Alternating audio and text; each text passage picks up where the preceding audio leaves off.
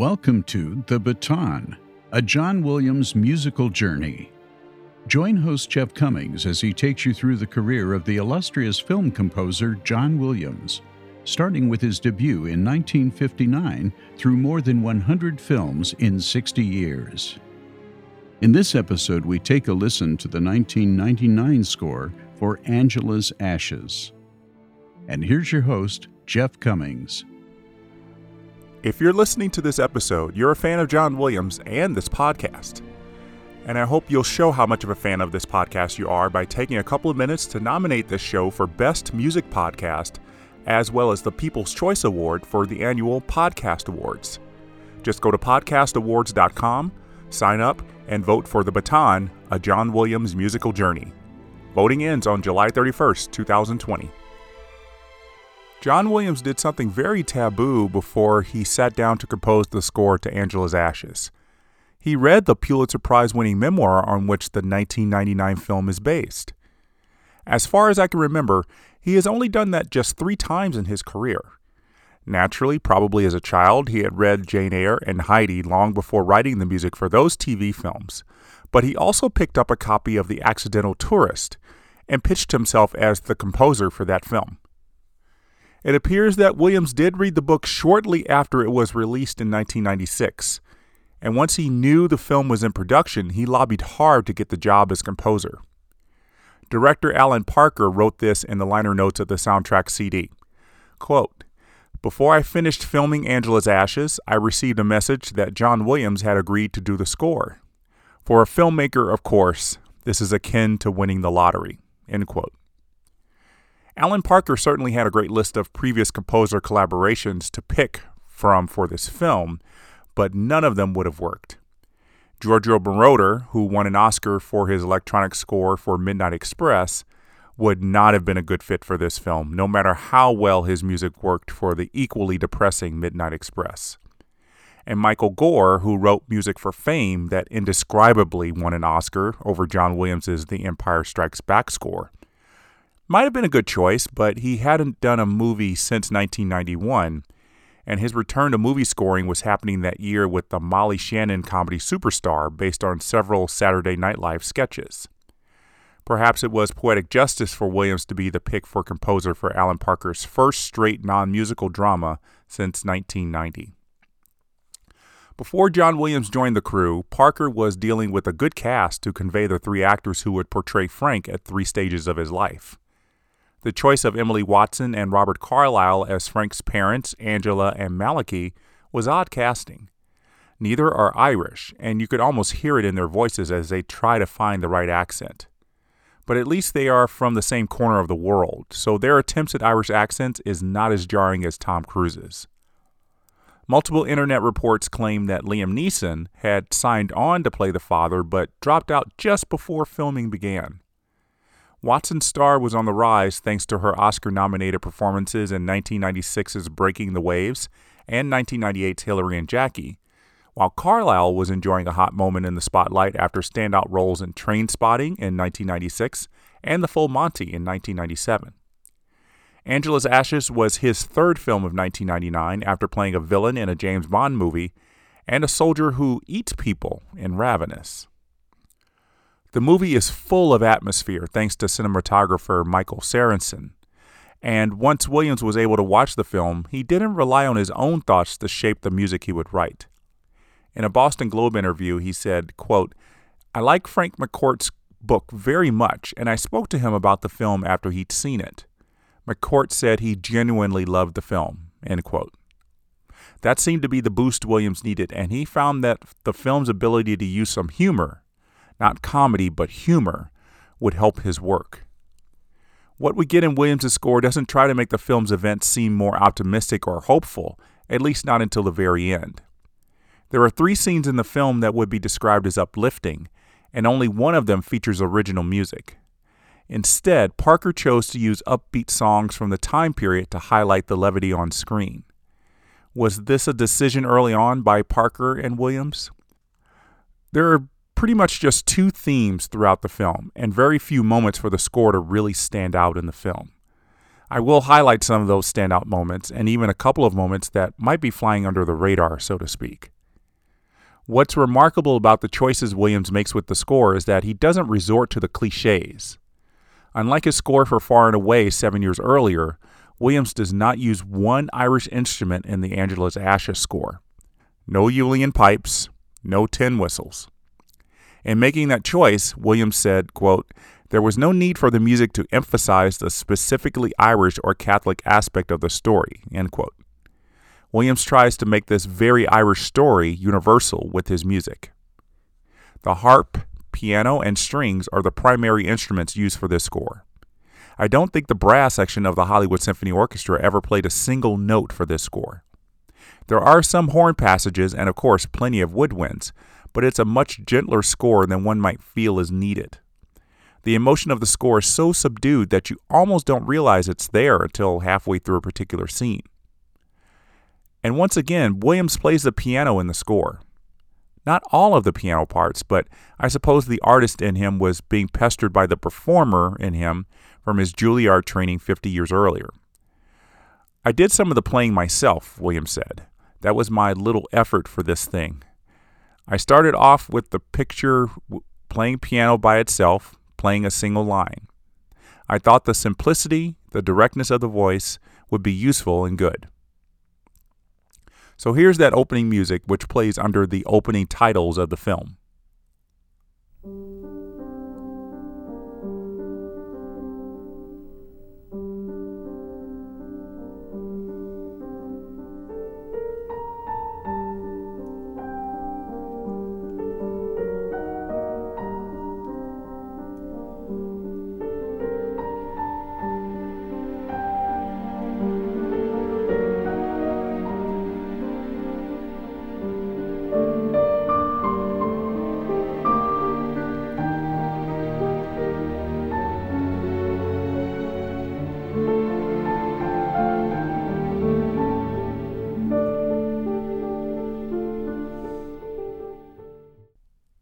Before we go any further, I just want to say that Randy Kerber is the credited piano player for this score.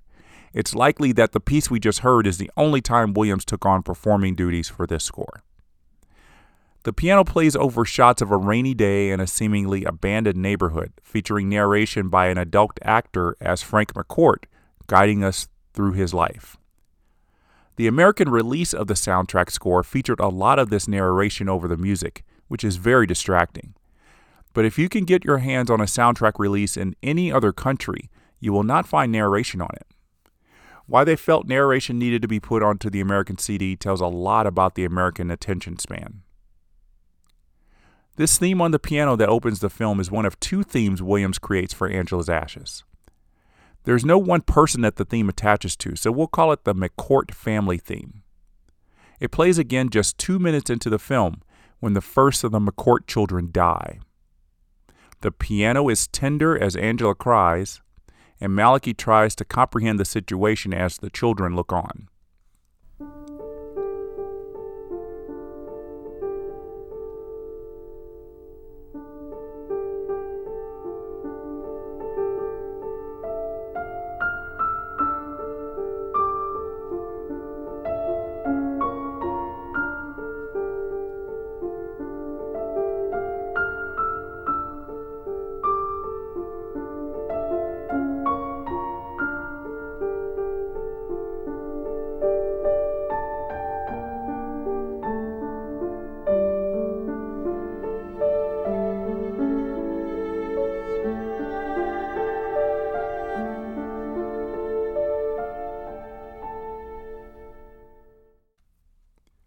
Malachy picks up the dead newborn baby, and here's where Williams introduces the second of the film's themes. It's primarily on the strings and will show up when death comes to visit the McCourts.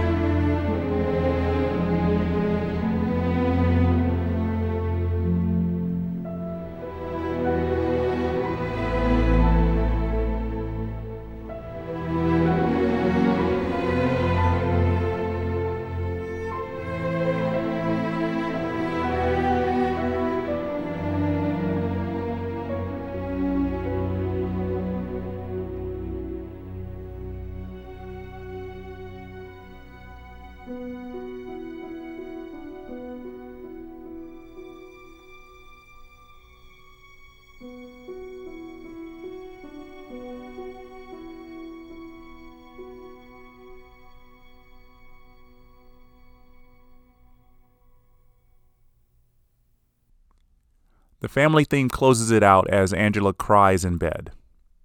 I love how Williams creates themes that repeat themselves before extending the phrase, as it does in the grief theme here. Four rising and falling notes play, then are repeated to hammer home the idea, then played in a different way before returning to the original idea. You might also recognize part of the grief theme as a variation on the Dies Irae theme that Williams has used before, and as a relative to the death theme from Nixon, which also plays when Nixon's siblings die. When the McCourt family finds themselves unable to afford living in America, they return to Ireland and live with Angela's sister. The music Williams wrote for this shows off his ease at writing lush string melodies, giving us just a tiny bit of hope that the return to Ireland will bring prosperity.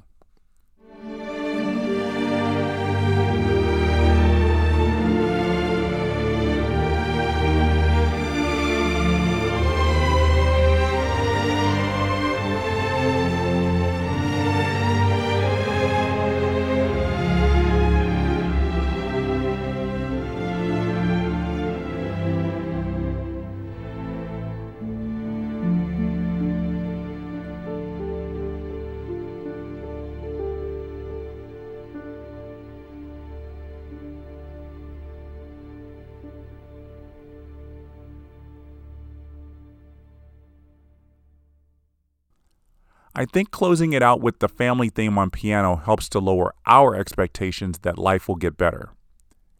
Throughout the score, the two main themes will continue to blend together, including a sequence in which Angela is forced to beg for food at the local church and get a loan from a rich woman.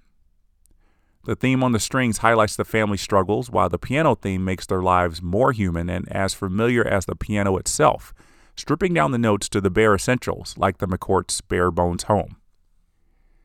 As I mentioned earlier, many of the happy moments for the family are not scored by John Williams, but there apparently was one somewhat lighter scene that the director and composer felt might be aided by Williams's music. It comes after the children wake up screaming while being bitten by fleas. The father makes jokes while they beat the fleas out of the mattress outside, and Williams tried to accentuate the levity with plucked strings.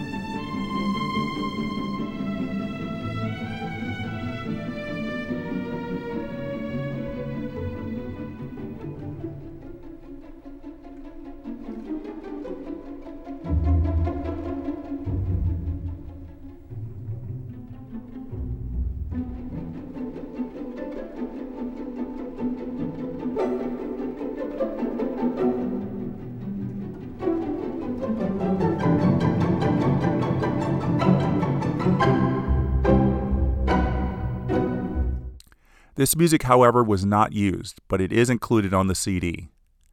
I guess Alan Parker didn't want Williams to make things feel too happy with his music. The family, as we will find out, is about to experience more grief when two children die later, so he keeps us wallowing in the McCourt's misery. Another light sequence of scenes in the film apparently got some Williams music, but Alan Parker decided to put in a Billie Holiday song because Frank adored Billie Holiday and I guess it worked better to have her singing than to hear this music as Frank is taking a job delivering telegrams around the city.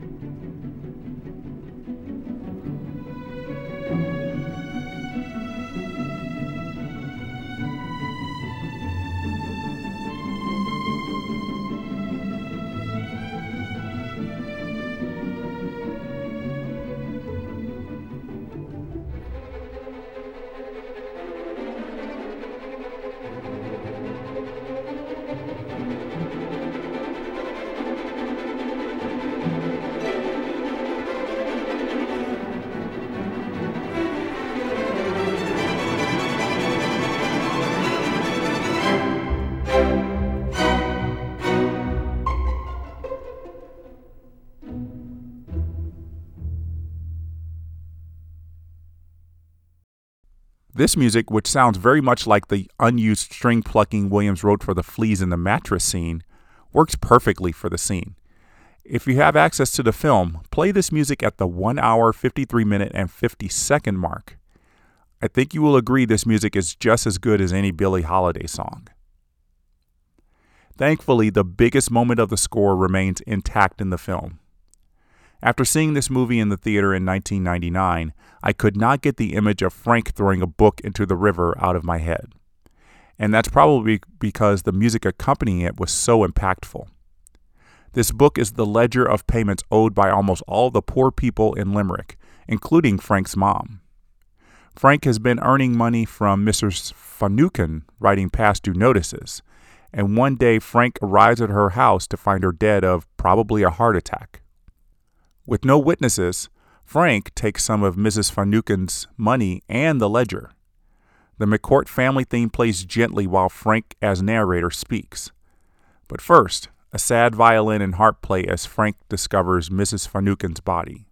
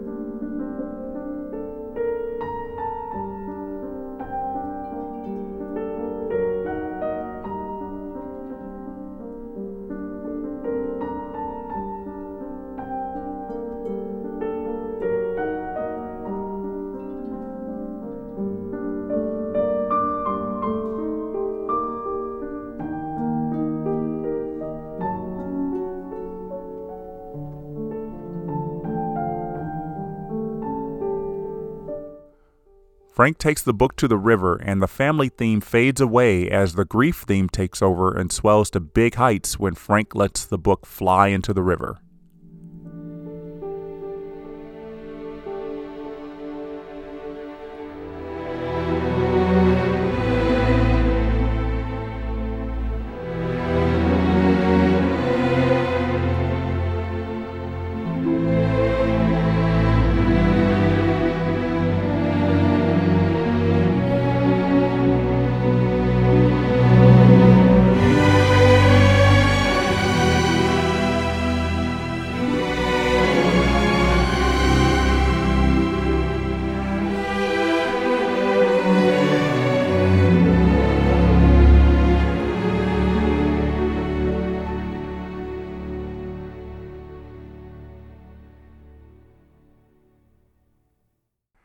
Now, Frank has the money to sail to America and make his dreams come true of going to a university and, well, becoming a famous writer.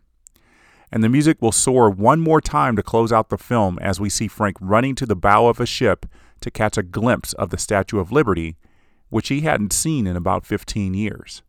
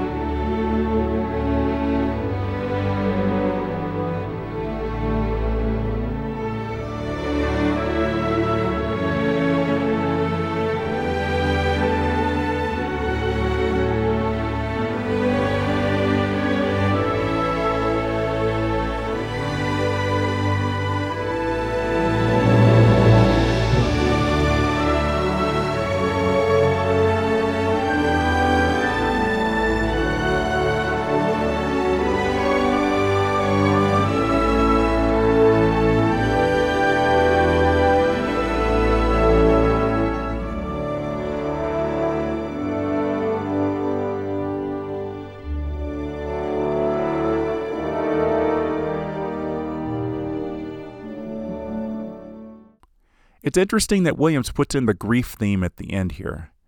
I have no thoughts about why it's here, except that Williams loves to put in reprises of themes at the end of all his film scores, and this theme seemed to fit there better than the family theme.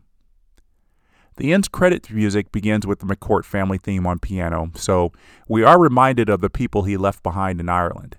And perhaps we could feel the legacy Frank will create for the family in America as the strings take the theme and make it fly.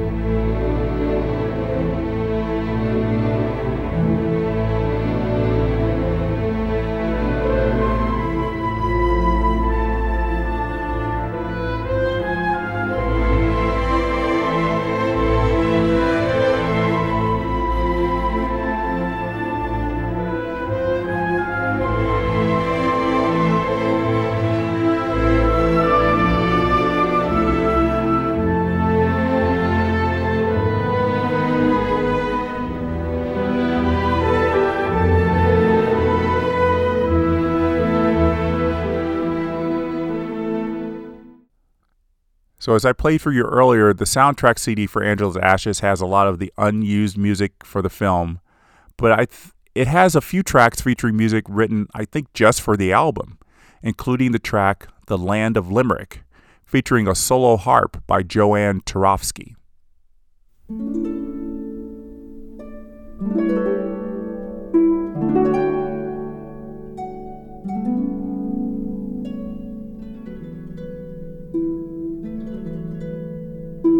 In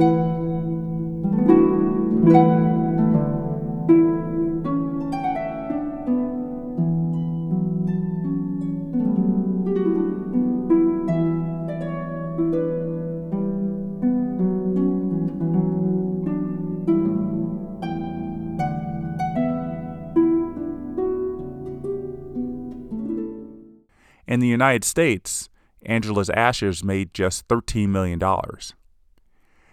And here's the weird thing the movie apparently didn't play anywhere else in the world because there is no information regarding the international box office receipts, not even for Ireland, and there's no report regarding its lack of an international release. So, without an international release, Angela's Ashes definitely did not make back its $50 million budget, and the film made nothing more than a whisper. Luckily, having John Williams' name attached to it helped the film, as the score received numerous peer award nominations. There was an Oscar nomination, a Golden Globe nomination, and a Grammy nomination for Williams. The Oscar and Golden Globe nominations came in early 2000, and first was the Golden Globe Awards, where Williams lost to Ennio Morricone's score to The Legend of 1900, an obscure Italy USA co production that had a music related storyline and relied heavily on Morricone's score. But The Legend of 1900 went no further than the Golden Globes, and Williams found himself on the losing side at the Oscars once again, this time losing to another John, in this case, John Corigliano, for his score to the Red Violin. I can't be too upset by this loss because I adore Corigliano's work for the Red Violin, and I was able to attend a Q&A with Corigliano in Boulder, Colorado after a screening of the film in 2000. It was amazing to hear Corigliano talk about the strain of deadlines surrounding the creation of a lot of the music before filming began, and then picking it up after filming completed. And having come from the symphonic world, it was a very difficult task for him, but he did wonderfully. So, as for that Grammy nomination for Angela's Ashes, it came in 2001 due to the late release of the score in 1999. The theme from Angela's Ashes was nominated for Best Instrumental Composition, and it won the award. This was the first time a Williams composition made it into this category, which is not specific to any genre, since 1988. The last time Williams picked up a Grammy in this category was 1985 for his 1984 Olympics theme. John Williams wrapped up recording the Angela's Ashes score in early fall 1999, but he was not completely done with it then. I'll expand on some of the music, Williams said in a Boston Globe interview in January 2000. Probably the piano part, and particularly the cello solos, because Yo Yo Ma will come join us. End quote. Yo Yo Ma was not the only celebrity performer at the three special concerts on June 3, 5, and 7, 2000 with the Boston Symphony Orchestra. The author himself, Frank McCourt, offered narration from his book, and John Williams performed on the piano, conducting the orchestra when he wasn't playing piano. Thankfully, you can find this performance on YouTube.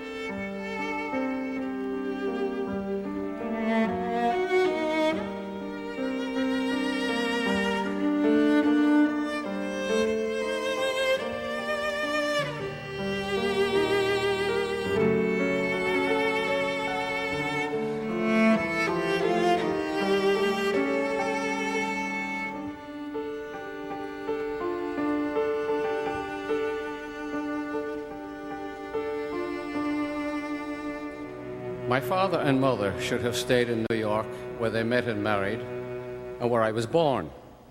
Instead, they returned to Ireland when I was four, my brother Malachy three, the twins Oliver and Eugene barely one, and my sister Margaret dead and gone.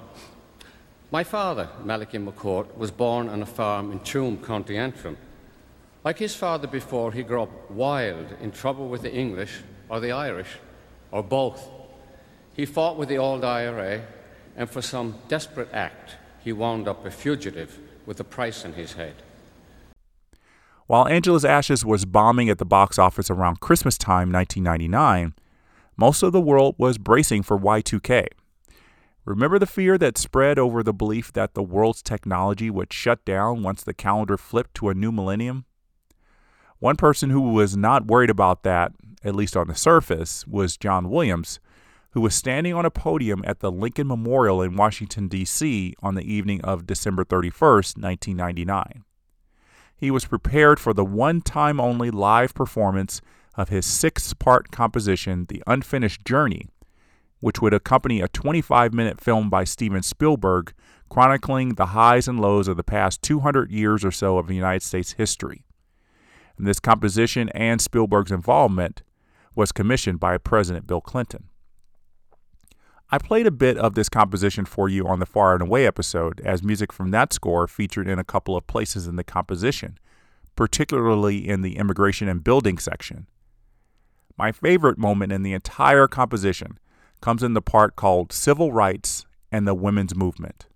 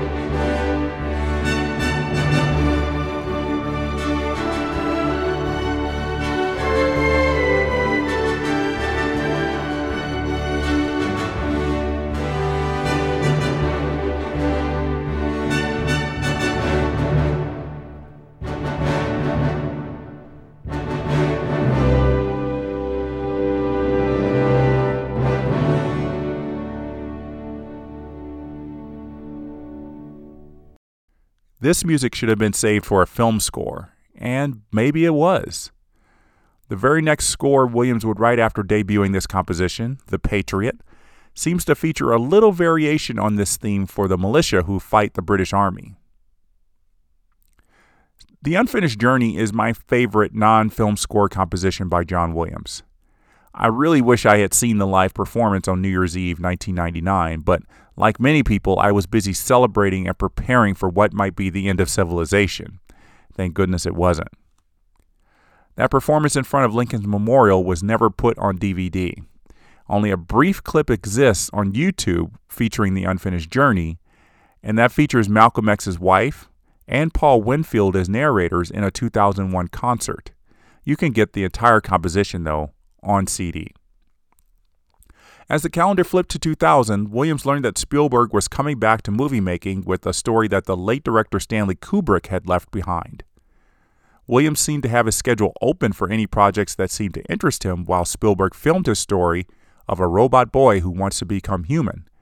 And that couldn't have been better news for the producer and director of a new film called The Patriot. But let's stop the story there and pick it up on the next episode. It's so exciting to enter the new millennium on our trip through John Williams' career, and I really want to thank you for listening through these past episodes. I'm looking forward to us getting together on the next episode, and until then, the baton is down.